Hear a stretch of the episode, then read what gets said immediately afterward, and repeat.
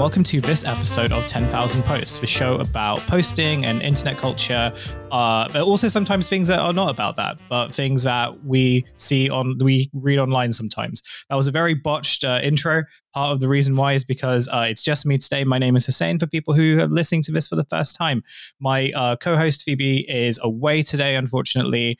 Uh, nevertheless, do check out episodes uh, with her both on this free feed and on our Patreon account, patreon.com forward slash 10k post podcast, uh, where she is on basically all the episodes. It is there's some very good content on there. Uh, especially the ones that she has done uh, solo. Five bucks a month. It also helps us to run the show, do it without ads, and to remain editorially independent. This week, uh, we are joined by Beatrice Adler Bolton, uh, who's an artist and writer. Beatrice is also a co host on the podcast Death Panel, a podcast about the political economy of health.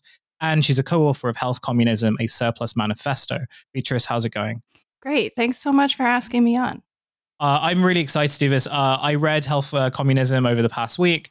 Uh, it is a really good, dense, but really, really interesting book for people who, like, I guess for like our UK listeners, um, like a really, you know, at a time when uh, the NHS is kind of, it, has been in collapse for a while, but where the NHS is sort of really like verging on a state of quite material collapse. I feel like everyone who has uh, sort of like had to interface with a hospital in some capacity which has been like quite a lot of people considering like COVID and post COVID uh, types of care. They will have seen like on a very like visual level the state that the NHS and NHS hospitals have been in.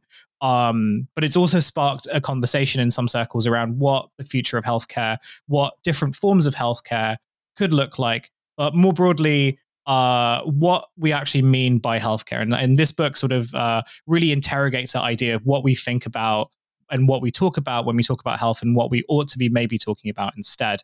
Um, that might have been a really botched intro, so Beatrice. Uh, uh, for people who haven't not read, at all. for people who haven't read the book uh, or who are not familiar with it, uh, can you uh, tell uh, to, can you tell listeners what is health communism? What sort of led you and your co-writer to kind of embark on this project? Um, and what's like the broader context of it? Because obviously you aren't talking about it from the context of uh, the British uh, healthcare system. Right. No, I actually think you set it up quite well. Just saying. Um, yeah, you thanks know, a lot.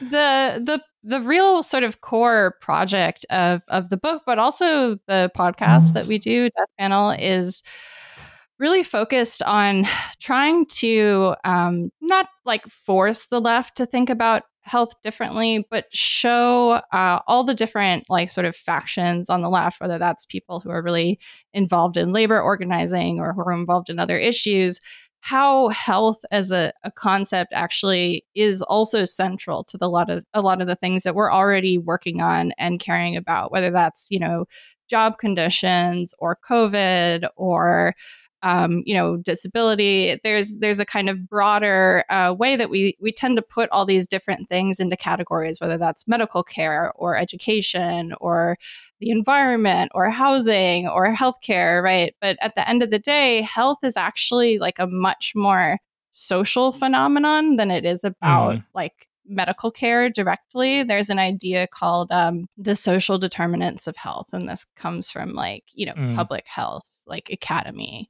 um, concepts. And that's the idea that, like, yeah, you can get all the medical care you want, and still you're not guaranteed a healthy life, right? And mm. part of what guarantees a healthy life is the total social, structural, political, economic, and physical environment that you're living in. And so, mm. for example, like, this is actually how institutions like the WHO, the World Health Organization, conceptualize health.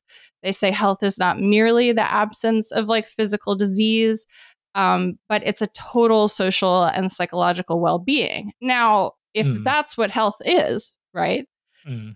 then how is health possible under capitalism? It's absolutely not possible mm. for so many people. Um, whether you're talking about the United States, whether you're talking about the global south, whether you're talking about Palestine, for example, the UK, the US, Canada, whether you have socialized medicine or not, there is mm. a very high bar for achieving total psycho, social, and physical well being, right? And part of this kind of game is that we're all obligated to be healthy, right? There's tremendous pressure Mm. to maintain our health because our health is also our labor power. Our health is how we pay the bills, how we show up for work and keep our job or get a better job or justify the raise or justify the sick days that we're taking, even. And so, what you know we wanted to show and we were sort of coming at this from the perspective that um, we work from which is like centered in the experience of chronic illness and disability in the united states but if you talk to anyone who's chronically ill whether you're in the us you're in the in canada you're anywhere you're in the uk it's a pretty similar experience despite the fact that Mm. someone different is paying the bills in each sort of locale right so part of the idea with health communism is to point towards the fact that what we think of as health is actually just one tiny, tiny, tiny piece of what it actually is. Mm. And that at the same time, that kind of trick that it's on us to achieve the literally impossible under capitalism, and that it's Mm. our responsibility if we're not healthy to the Mm. point that we're punished in terms of labor discipline. Um, that this actually has this long history that is very visible, but exists often within the realm of like disability history, which is not something that is um, actually well known because for a long time, disabled people, um, many of them lived their entire lives in, in sort of large scale hospital institutions, both in Mm. the United States and the UK. These were the centers of, of uh, institutionalization. So disability history is hard to separate from from medical history right but if we start to look at some of these pieces that we bring together in the book, these histories that we try and walk folks through, you start to see um, how you start to see so many parallels to to your current life, actually, regardless of where you're living, because at the end of the day, health Mm. is sort of organized around this bait and switch. It's a carrot and stick approach, right? Where you're supposed to be healthy, and yet healthy is something that most of us are never going to achieve especially folks who are living in places where you know you're under colonial occupation Mm. living in places where um you know for example like the the uh in in Palestine like not only is Palestine blockaded but it also is a pharmaceutical dumping ground so Israel will send Palestine medications that are about to expire and then those have nowhere to go right so if we start to Mm. think of like health, right? In Palestine, where you have a population that is under occupation, that is under, you know, assault, war, uh, intentional infliction of disability on the population, limited medical supplies, and pharmaceutical waste that you can't get rid of. Like, how would Mm. health ever be possible for anyone living there? And that's fundamentally the kind of world that as leftists we're trying to fight against and Mm. destroy and build things that are new Yeah. but we can't you know let go of some of these sort of old ideas about health and human worth and value if we don't actually understand like what is at the core of it so basically that's all to say like this book is hopefully one sort of small stone in the pond to try and like raise the water level and get the left to think about health very differently not Mm. just because we should but because it gives us a tactical advantage Mm. There's a line that I uh, that I uh, there's a few there's a few there's a, like a lot of sections that I sort of highlighted, but one one that I think really sort of clicked was actually like in the beginning where it says health is capitalism's vulnerability. There is no capital without health. It is capital's host, and capitalism's greatest trick is convincing us uh, that it exists independent of this parasitic grasp, that it that it is indifferent. And I think like that's such an interesting line for me because I sort of I totally get then what you're saying, which is I think even if you kind of are like people who or you know even like even if you are like a consider yourself to be a leftist to be an activist and so on um i think the issue of health is often kind of considered to be separate from like broader socio-political realms right? I think maybe less so uh or, or maybe like that's kind of been lesser of the case in at, le- at least like maybe during the early years of the pandemic. Um but the idea that like you know you can sort of and and I, I wondered what your sort of thoughts were on how health because i think you highlighted it where like health is so sort of central to um you know so, so like social well-being but it's also so intrinsically linked to like how uh, capital sort of understands like economic performance. And so within that kind of lays what I sort of see to be like a contradiction because, you know, I, one one thing I was thinking about while um in while like I, I was like reading your book was the ways in which like the bars of health or like how we sort of deem a healthy person have changed. And I know that historically that's always been the case, but I'm thinking about like uh, you know, gig economy workers, for example, who undertake, you know, a great deal of like physical labor every day. Um, but you know, and within that, they're like, you know, their health, their health is like massively impacted, and even under sort of like national healthcare systems, they often don't have the access to like healthcare that they need, but they are sort of, you know, that type of health is so fundamental to how at least like part of like at least the British economy runs. And I wondered whether I wondered like what yours. I I know that's like a hodgepodge of thoughts, but I guess what the question that I'm sort of getting down to is how how is it that within even kind of like attempts to sort of imagine what a world without capitalism sort of looks like the issues around health are not always considered or like not always kind of talked about in these broader sort of like social terms, it is still considered to be like a separate entity, if you know what I mean. I wonder how much of it is this like the way in which we understand health and health provision to be an institutional project, uh, or, or like even just like is it is it kind of like a broader scientific like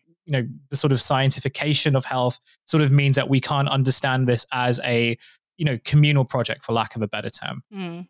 I think that's a great question oh, well it's a couple it's a couple of questions but the first to speak to the example of, of the gig economy right and this central contradiction and the idea that you know ultimately um, that capitalism's sort of greatest trick is convincing us again that um, it exists independent of our health right? There there is a, a, tendency i think to personify capitalism and personify the state and and sort of give it this idea of like it has intent right?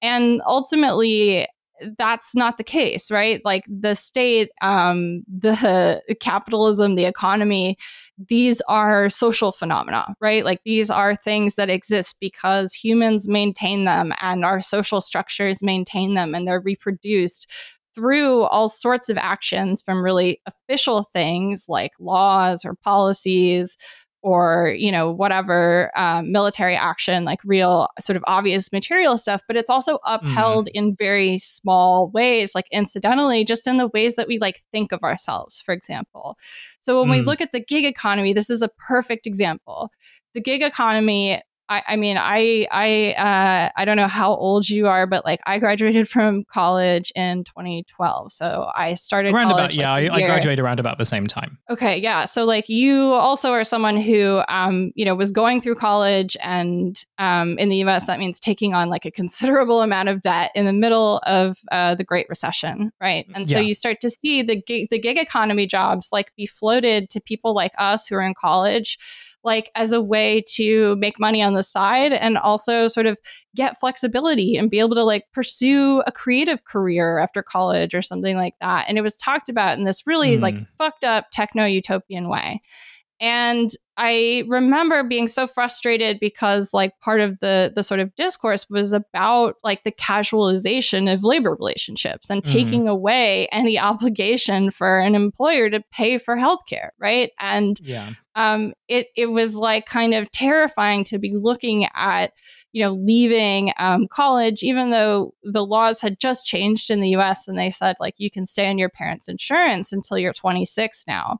But like mm in some ways, that enabled the explosion of the gig economy. That enabled, um, you know, a kind of delay in the discussion around like if we need to do something about healthcare because it took that kind of cliff that folks like uh, you know me were, uh, you know, like us, we were experiencing as we were graduating and about to face having to buy our own insurance in the US, which I recognize obviously is very different in the UK like this was a tremendous shift that was going on in, in the labor economy, right? Towards like less security, more precarity, and it was framed as a positive pro worker thing. Mm.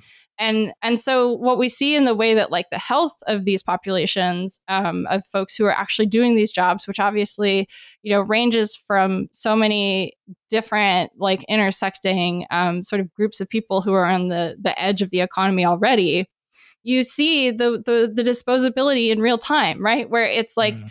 the the gig workers themselves are expected to maintain the, their bodies to be able to go in the rain and the snow and the weather that no one wants to go out in and to brave the elements and put themselves at risk mm. in the context of ongoing covid spread and things like that you know and the the reward is quote unquote flexibility and control of your hours mm. you see the same thing in in uber right and in all of these sort of different ways that the tech industry has um enabled like you know the explosion of these forces that have casualized labor. And in the US, that comes with the rescinding of healthcare benefits. So it's it's even more extreme here, that kind of contradiction of like, well, it's on you to maintain yourself. It's on you to to buy your health insurance and get mm. your health care so that you can keep working, keep pushing your body to keep delivering for like DoorDash or whatever the, you know, fuck. Mm. It's like and and at the end of the day you know we're we're still here in the US like questioning whether or not people deserve uh healthcare because ultimately mm. like the idea is that like if you were a good enough worker you would have a job where you got that healthcare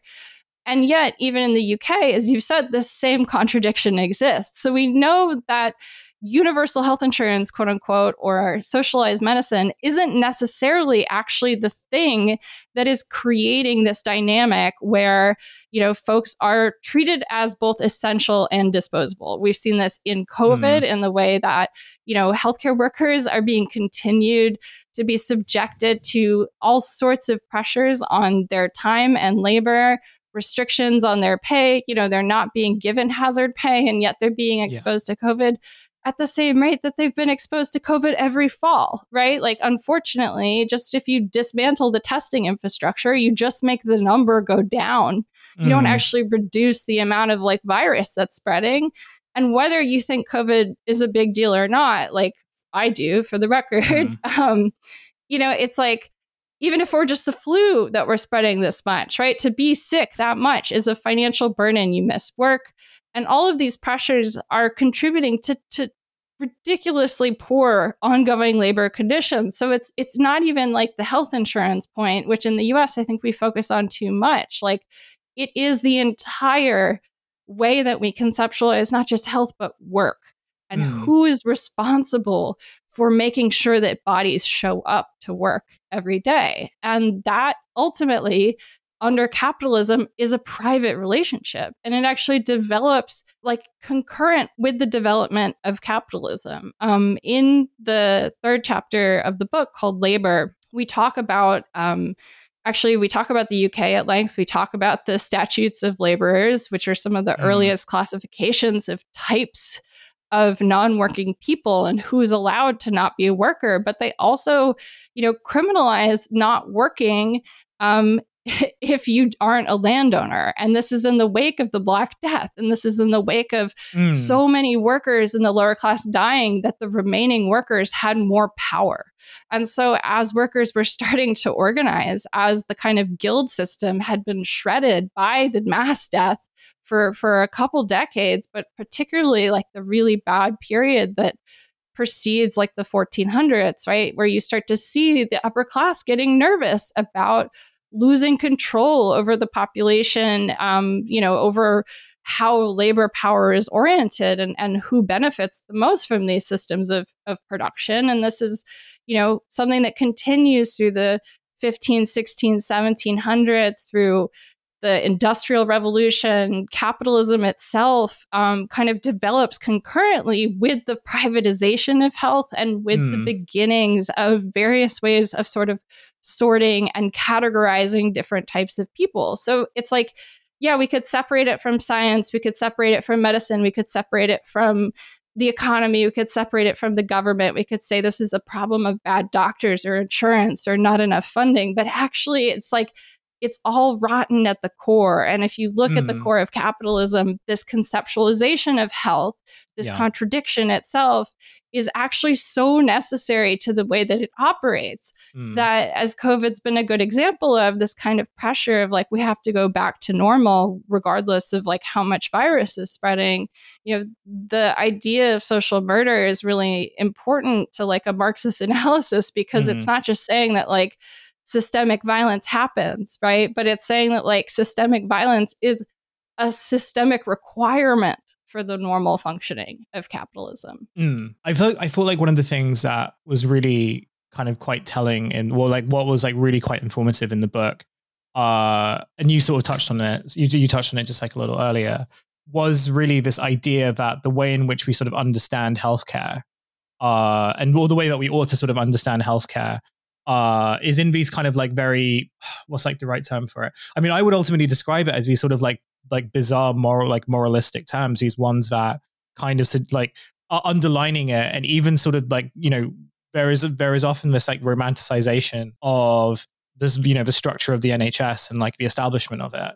Um, but even kind of like within that, there is this sort of idea that you're kind of building this kind of healthcare system in service for certain kinds of people, right? Like mm-hmm. you know certain like you know you're you're doing this in service for uh, you know, kind of like national rebuilding for growth, you know, for sort of economic growth. Mm-hmm. And then like this, you know, and I, I didn't really know like like so much of this. I was like so, you know, uh I, I just did not know like any of this. And so it's kind of got me really thinking about, and it's not to sort of say that, oh, I'm kind of like now very like anti NHS or whatever, but it is like this kind of broader idea that no, like the ways in which like we think about and talk about health are like talking about the ways in which like resources like what resources are used and like who sort of benefits from them and the extension of that because as far, as long as i've sort of like been aware of politics and sort of conversations around the nhs um, it has always been one of like politicians and other institutions trying to figure like trying to sort of debate over like which like who deserves healthcare and who doesn't. And we sort of know mm-hmm. the groups of people that end up getting marginalized from that. Um, you know immigrants refugees uh, poor people obviously.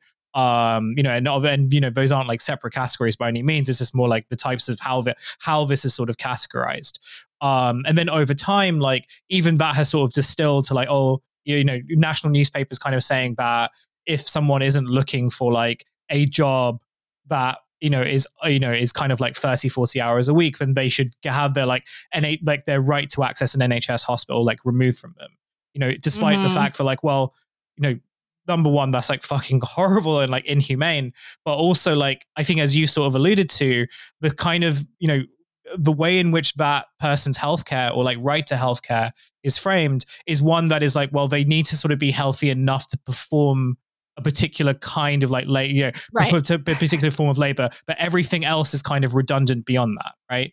Um, mm-hmm. And so I wondered, like, whether I'm sort of correct in how you analyze the types of like, the establishment of these types of systems, where it's like even in these kind of like broader national, nationally funded institution, like uh, like healthcare institutions, the underlining framework is still one of like you know these systems are really deciding what res- like who deserves the resources like who like mm-hmm. and what's and what resources are effective because i think this also feeds into how like what me- what types of medical procedures and what types of medical uh, provisions are funded that are available to access and those are often like you know when when when people talk about like you know nhs sort of only providing basic services and everything else kind of going to private healthcare you know, I think that really hits on what you talk about, which is like, well, you know, what is the bare minimum a body eh, like required for like a body to kind of perform a particular labor task? And in that case, like you aren't really talking about healthcare. What you are really talking about is, you know,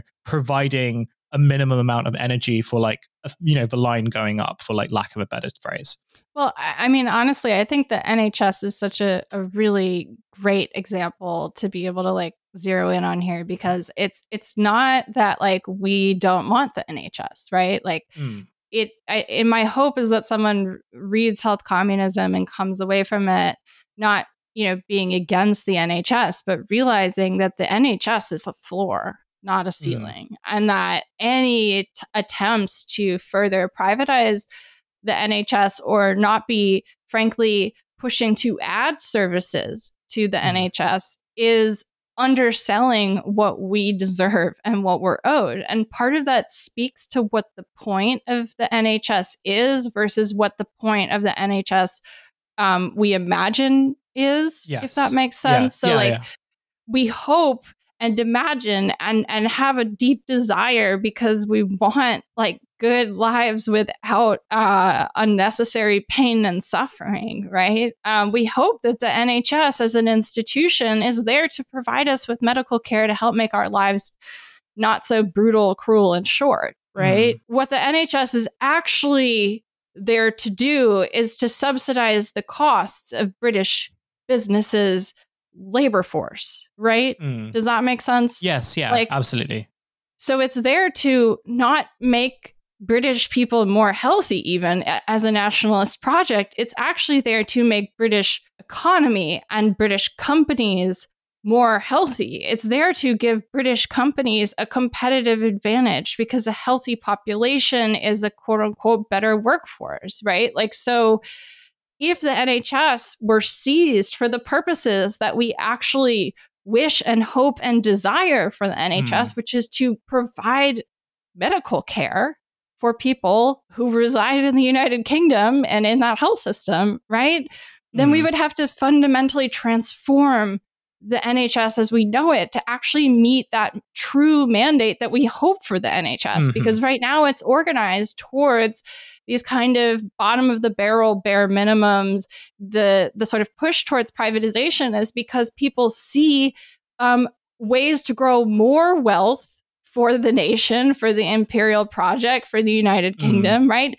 In the commodification of health. So they're like saying, not just that like oh we have to privatize we have to privatize this or else like the UK will run out of money and we can't take of all take care of all these refugees like they're just using that rhetoric to run cover for for their racism right and mm. their xenophobia and their nationalism but what they're also saying is they're like, how dare the United Kingdom keep this market from us where we mm. could be hmm. making money? So at the end of the day, when we're talking about who deserves healthcare, we're also talking about who society is for, right? Is society yes, yeah. for growing GDP or is society the thing that as human beings we live our lives in? Right. Mm. And is it for us? Is it for the people or is it for wealth transfer and accumulation. And what's going on in the fight to privatize the NHS is not just a conversation about austerity. This is a fight for what the soul of the NHS actually should be, right? And yeah. so I hope that, like,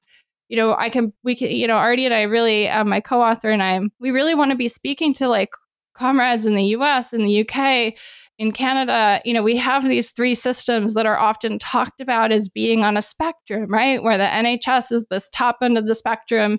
Canada's um, Medicare system, which differs from province to province, is in the middle, and then the U.S. is this sort of private commodified hell, right? And mm. the the the frustrating thing is that in the U.S. we often will hold the NHS up and will hold um, the Canadian Medicare system up as what we want and as the mm. limit of like what our movements are demanding and what we need to survive. Mm. And at the end of the day, like what we actually need to be demanding is so much more than simply making carbon copies of these institutions, which at the end of the day mm. are not actually oriented towards the goal. So you could go out there and say, like, healthcare is a human right.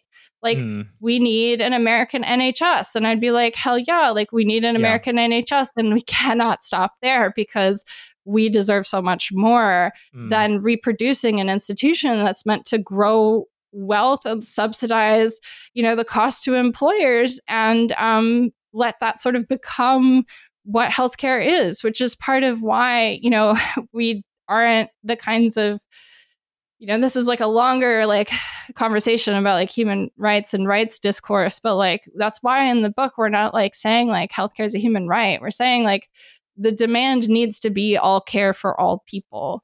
And yeah. when you sit down and, and start to figure out well what does all care for all people mean and how do we provision for that and how do we plan for that and how we how do we distribute resources for that that is how you design the institution that can accomplish like what people think the NHS is, which is an mm. institution mm.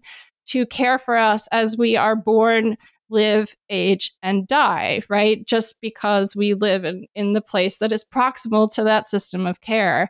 Now, like if we were to do that, right, we would have to start from scratch though, because the NHS is not yet that and mm. to think about it being privatized and rolled back and transformed into you know more American style managed care. Like that should be so fundamentally disgusting and frustrating to folks in the UK who are promised a system that will care for them and are delivered a system of medical wealth transfer instead.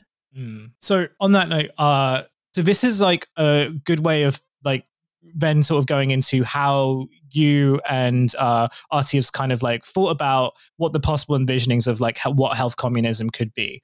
Um, and part of this is uh, so you so there's a note where you say our political projects must center the population's capital as marked as surplus. Um, for people who haven't read the book uh, and are not familiar with this term, like what did you mean by what do you mean by surplus, and how should we be thinking about it when we think about healthcare provision i guess there's like attack on questions about like is even the term healthcare provision like useful if we're sort of trying to reimagine what that system could look like I mean, I think it's fine to use terms like healthcare provision. I think we're all at a point where we need to find language together to talk about what we really want um, and the kinds of things that we need and want to build. Um, you know, the the term surplus is an old term, and it's initially um, the idea of a surplus population is something quite disparaging. Actually, it was a term that you know people like Malthus, who's you know a famous uh, early philosopher of hmm. capitalism, mm. who argues for depopulation or else, um, and you know sort of pathologizes the poor as a social contagion. Um, you know, to describe uh, groups of people who were non-working, who were, um, you know, degenerate in his opinion, and for for any reason, whether that's because they're immigrants, whether that's because they're poor, whether that's because they're sick, disabled, you know, whatever, um, doesn't really matter. Whether that's because of their race, right? Because we can't. Uh, ignore the fact that um, you know through the social sort of establishment of medicine is also involved this very long history of the construction of like race as um, uh, like a medicalized condition. In some cases when we talk about like sort of literal things like drapetomania in the united states where you see the pathologization of um, the act of like rebellion and resistance and running away from being um, an enslaved, you know, piece of property as a medical condition, right? Mm-hmm. Or that's the kind of ways that we see, for example, like schizophrenia applied very unevenly, um, where you have like the the likelihood of being diagnosed with schizophrenia is much higher if you're black, for example. Mm. So like the the kind of construction of medicine, right, has this very long history of um, marking of being part of what marks populations as as disposable. Basically, is is my point. And initially, surplus population was disparaging, and it was meant to describe, you know, non-working populations, um, not wanted populations, populations that were seen to be a burden, superfluous, extra, right?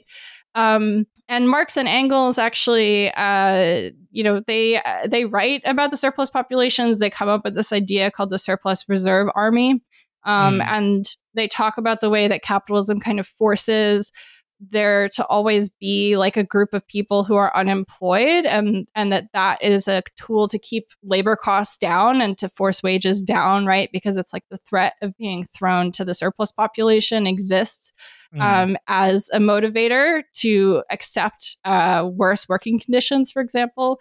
So what we're doing is, you know, obviously Marx and Engels are like writing in the 1800s. So um, what we do in the book is we are updating the framework of surplus, and it is uh, not intended to be disparaging, like you know the Malthus version.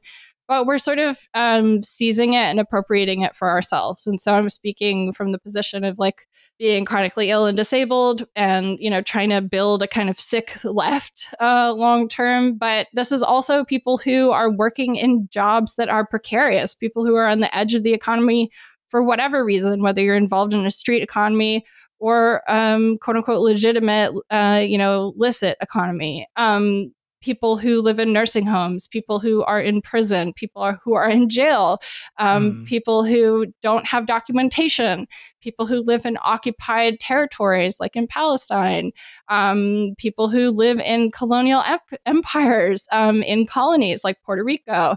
So mm. you have um, these populations that, for whatever reason, um, exist categorically, not just in relation to like their identity, right? Like we're talking about literally how the state approaches them, how the state thinks of them, mm. treats them, and how laws and policies are shaped around that, right? So it's not just like kind of looking at like what are the identities that get you in the surplus class? What are the different experiences that get you in the surplus class? How do you get targeted and marked?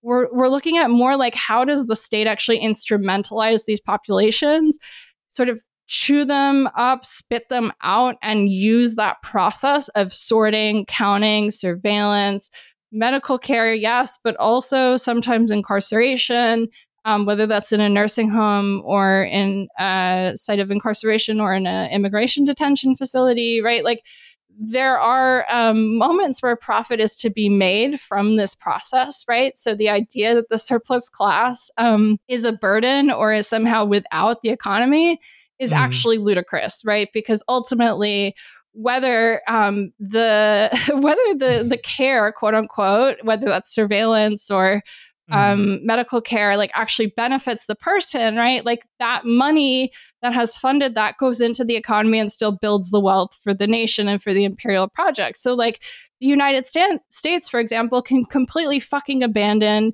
Puerto Rico, which is its colony that it occupies um, just south of Florida, mm. and you know, this is an island that has been ravaged by hurricanes that under the Obama administration um, was subject to, you know, this tremendously restrictive and brutal sort of debt regime where the is called promesa and, and basically the US has been like extorting its own colony and stripping wealth and stripping resources abandoning the population. You know it's it's um and of course if there's any col- like anti-colonial resistance that's pathologized as you know people being quote unquote crazy and radical and quote unquote terrorism right? So we see you know, not just the way that these identities are constructed, but how the state actually constructs itself in mm-hmm. relationship mm. to the surplus class as a resource to be managed, extracted from, and abandoned in this sort of broad process of turning people into like human capital through uh you know kind of like developing systemic neglect mm. this is this was like the reading experience of this book was a really kind of interesting way of just exploring and i think just really interrogating my own understandings of like how uh you know uh, how you know yeah just like how you sort of understand healthcare and how you understand like healthcare as like a social phenomenon and i think like that's sort of really I think, yeah, that's sort of really central to that. And I think as you were talking, I was sort of, um, because what were some of the other concepts that you introduce in the book, um, or at least kind of like repurpose in the book, um, there's a concept called like eugenic, uh, eugenic and debt burdens. Um, and I wondered whether you could sort of explain that some more in terms of like how that is built into the ways in which uh, healthcare is, you know, uh, yeah, so how how it is sort of like selectively provided for, but also how it kind of marginalizes uh, lots of different people uh, in terms of like mm-hmm. both their access, but also like even the ways in which they are understood to be either healthy or unhealthy? Such a good question. I really appreciate you asking about this because this is actually kind of like a big concept that can be hard to talk about in brief. So, you know, the the kind of surplus class as we've just sort of talked about, right? Like the narrative about what the surplus class is to the state, what surplus people are to the economy, um, takes up this position that frames folks who end up in this class for whatever reason. And again, this includes getting laid off, um, being in precarious work like gig work, right? Where anyone mm. who is sort of excluded from the uh, attendant quote unquote benefits of being a worker for whatever reason, or mm. excluded mm. from being a worker um, in the quote unquote legitimate legal sense. And um, also applies to children, by the way, just FYI. Mm. But like the um the narrative right about like why these people are excluded or why for example we need to approach provisioning resources for the surplus class with austerity first and foremost being the primary goal. Um, austerity and also creating points for again reproducing wealth for the nation for the economy in the provision of services of course but like the the idea is that like we can't actually provide people with their needs like we always have to start from this point of compromise because these populations do not contribute to the economy as taxpayers and therefore are always kind of on the balance sheet as a quote unquote debt or eugenic burden. And so, you know, this in the US comes up a lot in discussion around uh, things like the debt ceiling or, mm. um, you know, the like the federal debt in the US. And um, essentially, the narrative, whenever the debt ceiling comes up or how big the debt is in the US, the conversation sort of defaults to like, well, mm. if we don't do austerity now, we're going to bankrupt future generations, right? And like taxpayers now are, um, you know, kind of abusing the system, taking more than they're putting in. And that ultimately, what this is going to do is sort of undo the balance of society moving forward. Now, some of the very same arguments um, exist as justifying points for all different types of austerity. And so, this kind of idea that Artie and I try and construct actually just using the idea of like this kind of debt burden framework that again is like something that's just like out and around um, in the world that we encounter all the time and using also the idea of um, a eugenic burden. So um, is it weird to explain what eugenics is briefly? Because i feel like sometimes no, no, no, people please, know yeah. and sometimes they don't.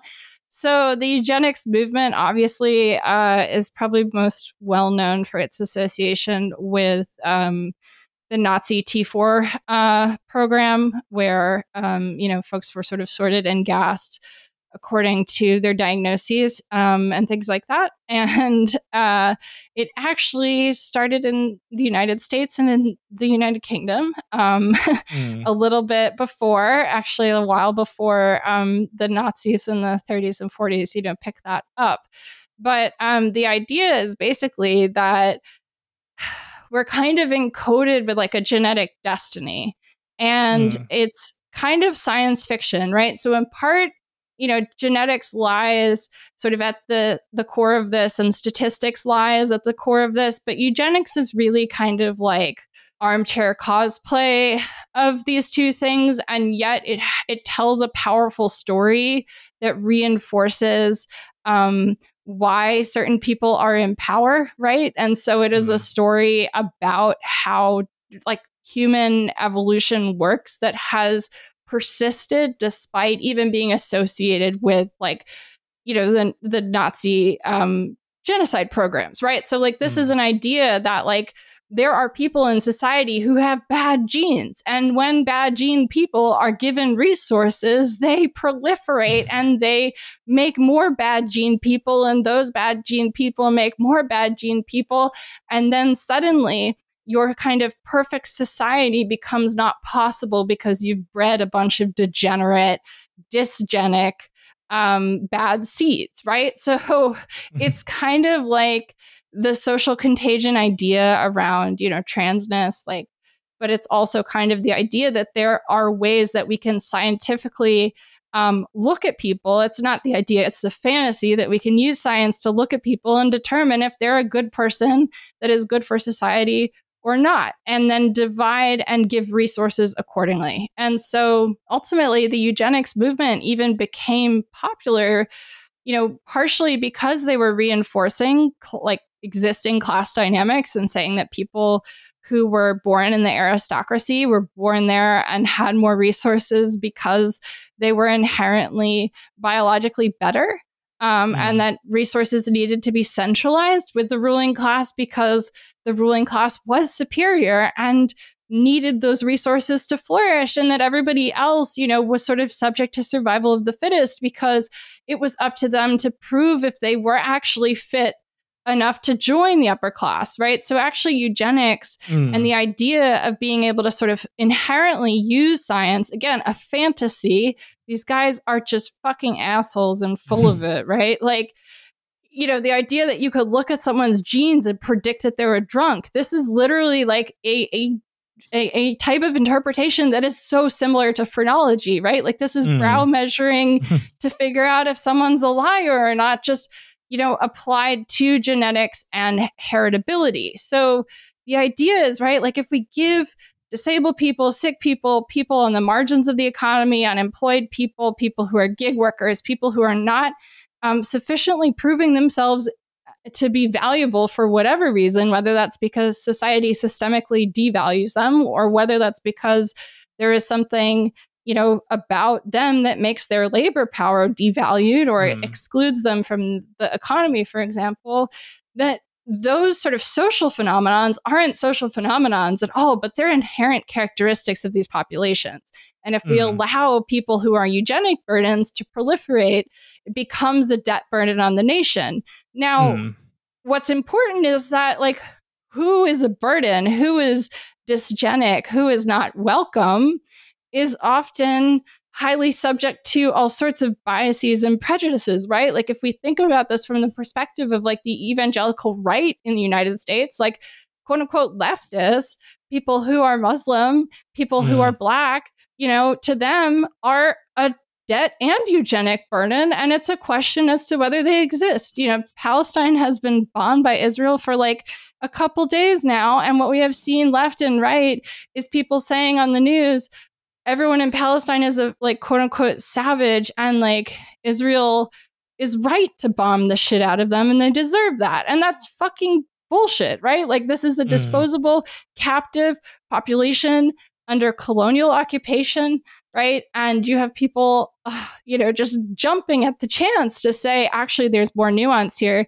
And this mm. is, you know, necessitated genocide, right? Like so these kinds of narratives that we tell ourselves about why certain populations get subject to more violence, more surveillance, more policing, more abandonment, and also those kind of negative uh, like you know these are like the kind of positive uh, negative pressures right and then you have mm. the hmm. negative negative pressures where you have divestment right so it's not just that we're layering extra shit on certain people it's also that we layered divestment then on top of that and this is all justified as being essential um, cost benefit analysis to take resources away from populations that, if they were fully resourced, would, um, I guess, bring the country, the nation, or whatever, the empire to ruin in a couple of generations. And this was really the argument that the eugenicists were making. Um, Mm. This is the argument that the Nazis were making. This is the argument that contemporary fascists are making, uh, you know, especially about trans people right now. And mm.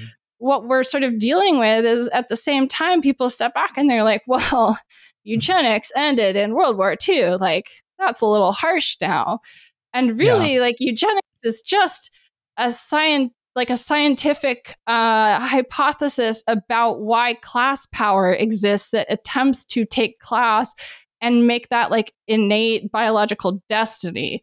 So actually, eh, eugenics didn't really go anywhere. Yeah. The argument, yeah, the argument often is used as that. Well, I well, it's kind of like you know, well, we don't sort of do eugenics in like the sort of classical sense anymore. Like no one's using like calipers and stuff. But it brings me on to like this other question that you sort of address it like throughout the book, but I think is sort of really like useful for our because we on this show we talk a lot about like surveillance culture and we talk about the ways in which like communicative tools like are basically surveillance like are all like different layers of surveillance features. And then one thing I was thinking about when I was reading your book was how much surveillance culture is so so sort of embedded into pretty much like every kind of formal healthcare system uh, that you sort of address, right? And like, what what are the implications of that surveillance, or you know, of that surveillance structure?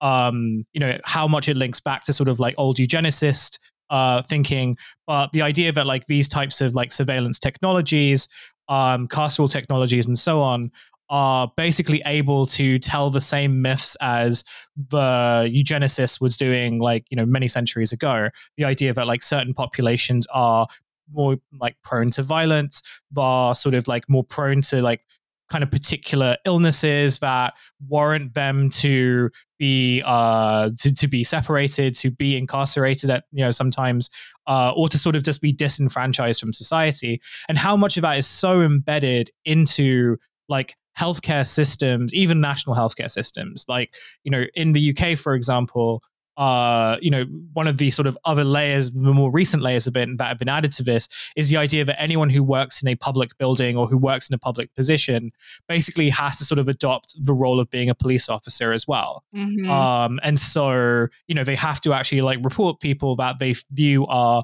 like could be sort of like credible national security threats, even if like they are sort of being seen in a kind of therapeutic context in a medical context and so on like they are mandated to actually have to do that but within the actual like structures that they work in like you know the use of these types of tools.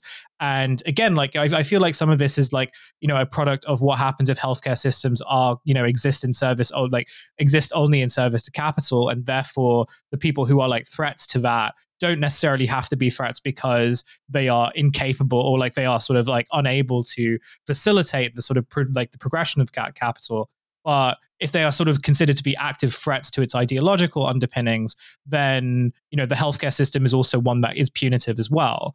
I wondered whether you could talk a little bit about the relationship between surveillance and healthcare as you sort of understand it. And the ways in which like new technologies um, be it like ai technologies or just be it like recognition technologies but are being introduced into these systems as a mean you know sometimes even as a means of like you know making healthcare cheaper more affordable more accessible like how is this sort of shaping the way that people understand or people think about their relationship to healthcare? Mm, that's such a good question. And I also want to emphasize that it's also changing the way healthcare workers are relating to their mm, work. Yeah, exactly. Too. Yeah. Like that's that's that's a huge part of this as well. I mean, AI in healthcare, ugh, this is like a long history, right? Like healthcare uh, as a space, really, I think um, is one where it's easy to justify using uh, statistical analysis to engage in any kind of cost mm-hmm. benefit mm-hmm. um, uh, kind of thought processes. There's um, you know, in the in the U.S., we we as part of the Affordable Care Act, there was an expansion to the electronic medical records kind of mm. um, standards that was really formative. And when we talk about the the ACA, we don't actually often talk about the electronic medical record part. But mm. when the ACA was being sold, this was sold as like super liberatory. Like, oh my God, guess what?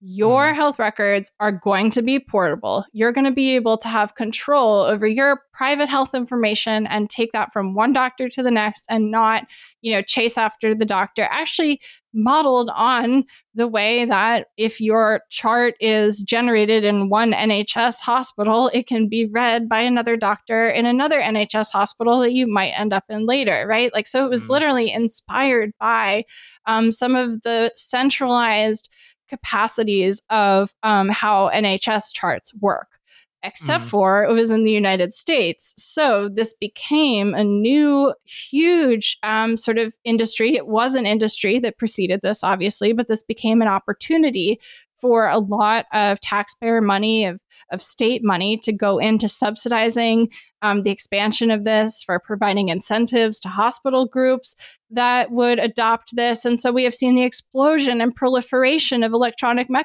medical records in the United States to mm. the hmm. point that, for example, many healthcare workers now, if, if they work in a hospital setting in particular, they cannot do shit without scanning something into the Epic uh, medical record system. And Epic is a private company that uh, you know is actually known in the U.S. for basically having kind of like a theme park style campus where mm. there's like a Harry Potter room and a slide, and it's like real dystopian kind of like roadside tourist vibes. And this company, you know, they create the software that works terribly that creates all of this excess data um, you know that produces like literally you know the the kind of new uh, interfaces that that meter out care that can delay care but that also like prevent us from engaging in old forms of resistance for example like mm. often on the left we'll talk about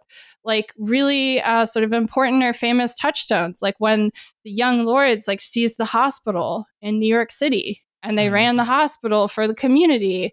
Um, things like, you know, the Black Panther uh, community clinics, but that kind of idea of being able to seize a hospital now, for example, is impossible because the hospital administrators would call Epic and Epic would shut down the electronic health record system, which controls everything from, you know, patient intake to giving someone medication to opening the drawer. Everything has to be scanned. So it's introduced like opportunities for commodification. It's introduced you know increased surveillance which again you know goes both in the way of like commodification and also in terms of sort of carcerality um, and privacy concerns and things like that. Um, but mm. it also um, is a kind of counterinsurgent tactic, right? That that mm. takes um, the hospital as a site of resistance and says this is no longer a site of resistance, which was already a huge.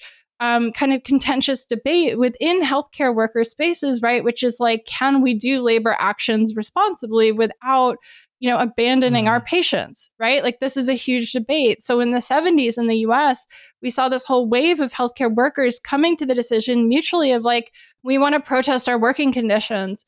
We don't want to abandon our, our patients. And the mm. context of the hospital we work in means that we can't go on strike because it's not an elective thing, it's an emergency room. So rather than go on strike, we will seize the hospital and run the mm-hmm. hospital and refuse to charge people. So the hospital mm. makes no money until they cede to our demands, right?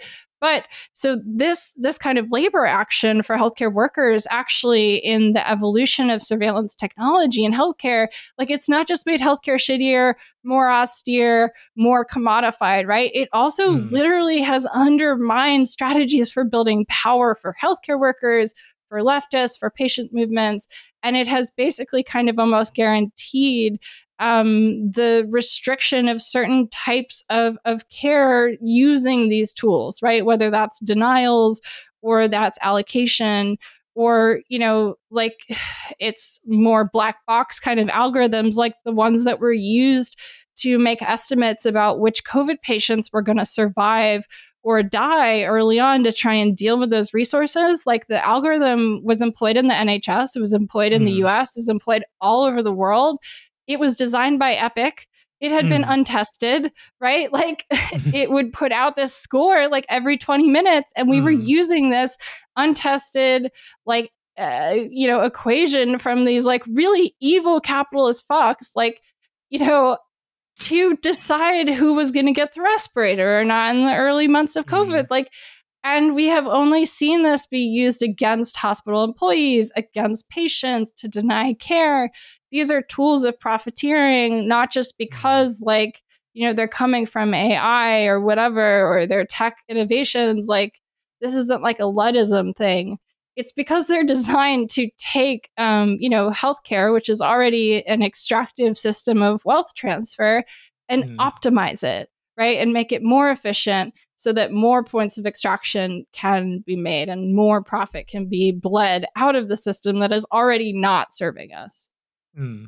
Um, I'm just conscious about time, so I wanted to ask like you a couple more questions before I like even though there's like there's so much I, w- I would like to ask you, and maybe one day we can like revisit uh, some of the questions.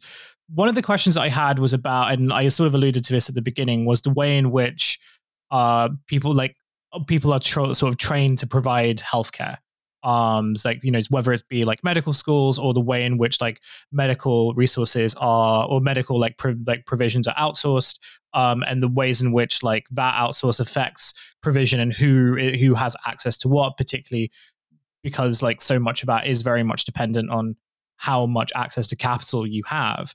Um but i wondered whether like you know when we're sort of thinking about what could a better health system actually look like what could health communism look like um, when we think about the ways in which healthcare is like how people are sort of trained to give healthcare like what are like are there any sort of things that you would like to see or like things that you've been thinking about that can help us sort of even like well a structure that could sort of help us rethink what healthcare actually is so one of the examples that you know and i've been very interested in uh, generally has been um, DIY like healthcare, and especially among like trans mm-hmm. people, the trans community, DIY HRT, um, is kind of like this kind of you know, uh, there's like some very interesting things sort of happening in those spaces uh, and conversations around like, well, do you so like if we are if we are sort of like to provide for our community, then you know what like how can we sort of train each other? How can we sort of like learn from each other? And like this isn't like a new phenomenon by any means. Like you know there are lots mm-hmm. of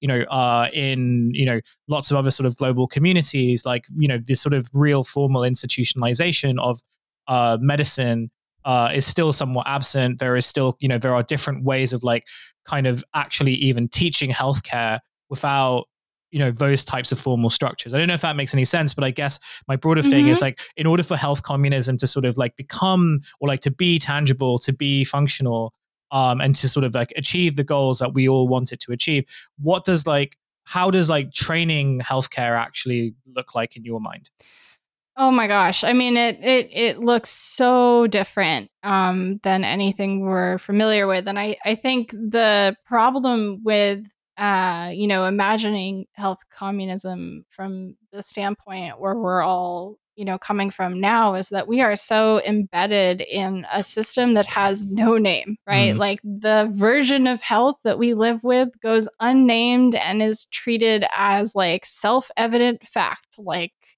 it doesn't even need a name because that's just the way it is. And mm. and part of what we're trying to do in the book is name health communism in naming its opposite and describing its opposite and sort of articulating its opposite as only one approach to health, one very, very dominant approach to health, yet only one approach nonetheless. So, mm in some ways, health communism is a project that that we're calling people to take up with us. And it starts, I think, by looking towards how do we um, distribute resources, how do we expropriate resources, and how do we think up systems of um, distributing education and information mm. um, at an international scale and looking towards learning from our comrades in other countries, in other health systems, in coming to these conversations, being humble and knowing that like we're not looking for one um, system to also reproduce everywhere, because I don't think there's like a one size fits all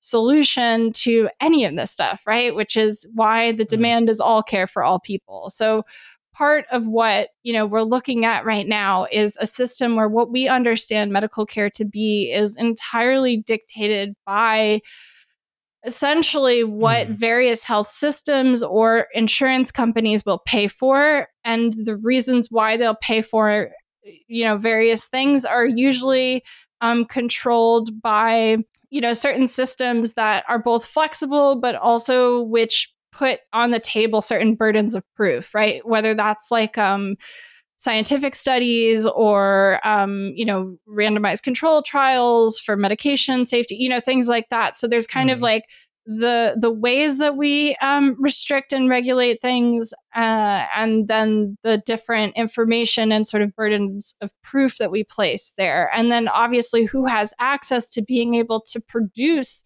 that knowledge and information to meet that requirement of burden of proof, right? So like for example, the the kind of understanding of like the landscape of, of drugs in the United States is is often um, that everybody has access to all the drugs that we have all over the world, and that's so not mm. true.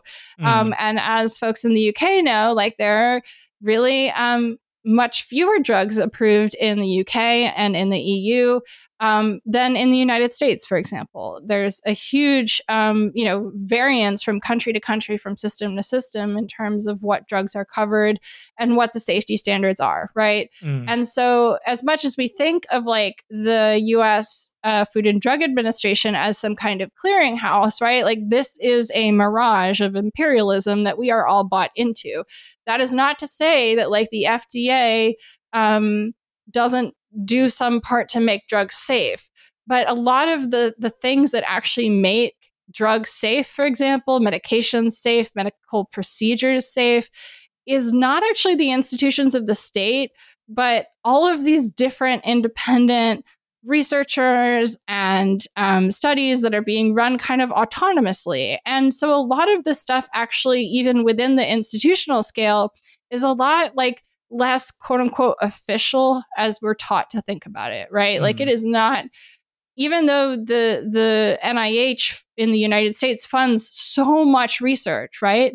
Like the state is not like itself going out in a capacity to you know make sure that all food and drugs are actually safe the the vast amount of things that for example like the FDA can even ex- inspect in terms of like safe food practices and and supply is like absolutely minuscule compared with the amount that like moves through the economy. So part of like the struggle, right, is sort of how do we take these kind of resources and access to the education required to participate in what is already kind of a, an, an amorphous collective process of quote unquote like you know coming to scientific consensus. And mm-hmm. like yes absolutely like these are kinds of the the problems that like we've been dealing with with covid for a number of years now but i think we have really kind of proven our failure. Um, for example, in particular, around the way that information was controlled um, as part of vaccine apartheid in, in the kind of global scale up of vaccine production. You know, we saw all sorts of decisions that were made to preserve the property of, of Pfizer and Moderna um, over getting, you know, mm. vaccines produced in a way where, you know, folks could make them themselves. And I think, you know, when we look at DIY HRT, when we look at the kind of knowledge production within the trans community, we have a really good example of how sometimes for populations that are also surplus, who are abandoned by traditional research structures, the only way to achieve FDA like or EU certified like safety right, is through mm. your own community and through decentralized forms of DIY knowledge production. So, for example, some of the best information we have on dosing for HRT doesn't come from formal studies, it came from trans message boards where mm. people were aggregating their own experiences. Um, you know, how people had fared on certain things because this was an area where research was being refused, where the resources for this knowledge production was refused, where the people in this subject position were refused access to the physician role, to the researcher role, because they were surplus and on the forced sort of margins, right? And so, in some ways, when we start thinking about medical education, about science education, we also have to start thinking about like who is allowed to do research, who is research for, right? Mm. How is research funded? Um, what is research and and how do all of these sort of different industries um, benefit from the current way that we focus research and how can we sort of focus research in a way that benefits the people and mm. not just the people of one country at the expense of people outside of those borders but how do we mm. actually mm. learn to engage in global pharmaceutical production without extracting from the global south you know mm. producing disability producing harm destruction of the environment in the process like we can do these things it requires us to put a little work into some central planning to humbly listen to like what the needs of people are outside of our borders to tackle problems that we are told are too big for us to tackle and think about because they belong to these global industries. And we are up against you know a tremendous structure of power. But at the end of the day what we have that that all of these kind of structures don't is the benefit of actually lived experience and imagination. And i know that might sound like a little mm. weird or woo woo or bullshit but like literally we are already like taking care of each other on a day-to-day basis in a way mm. that um, modifies and builds on all of these systems of care we know best the users of these systems, the workers in these systems, particularly the lower you are on the chain of command as a worker, right? We all know best how to run and do these things better. And so part of sort of the step towards health communism is realizing what are these institutions that we are participating in and part of actually for and can we strip some of these eugenic um, values, some of these values that are racist, colonial, mm. extractive, and not productive of quote unquote the possibility of total well being for anyone except mm. for the mm. ruling class? How do we strip these things out of the institutions that we have and attempt to steer them towards what we actually think that they are? And as long as they're allowed to continue living as these kind of beneficial institutions, right? Living under the auspices that they're here to care for us and not here to subsidize the wealth and the growth of the United Kingdom's power and, and GDP, right? For example, the longer they're allowed to also provide that benevolent cover for the state. Because at the end of the day, like the state benefits from like these colonial powers, they benefit from the fact that we think that they have stood up institutions to care for us mm. and they mm-hmm. benefit twice right because we give them the benefit of the doubt because they're giving us the health care right and so we think mm. that's for us and so then it also benefits the corporations right? Because they know it's really for them right? It's for the wealth building mm. it's for the economy. And so the state wins on both ends right? Where they can talk out of both sides of their mouth but you know the folks who are working on the kind of industry executive side the folks from united healthcare coming in and pitching uk lawmakers on why they need to give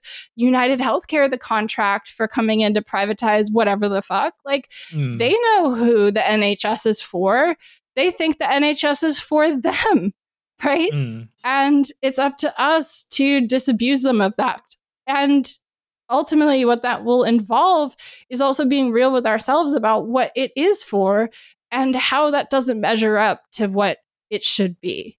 Mm. I think on that note, because uh, because there's like a lot of uh, uh, some of the like ending questions I wanted to ask you, you've already actually already answered. Plus, I also thought that was like a really good way to end it.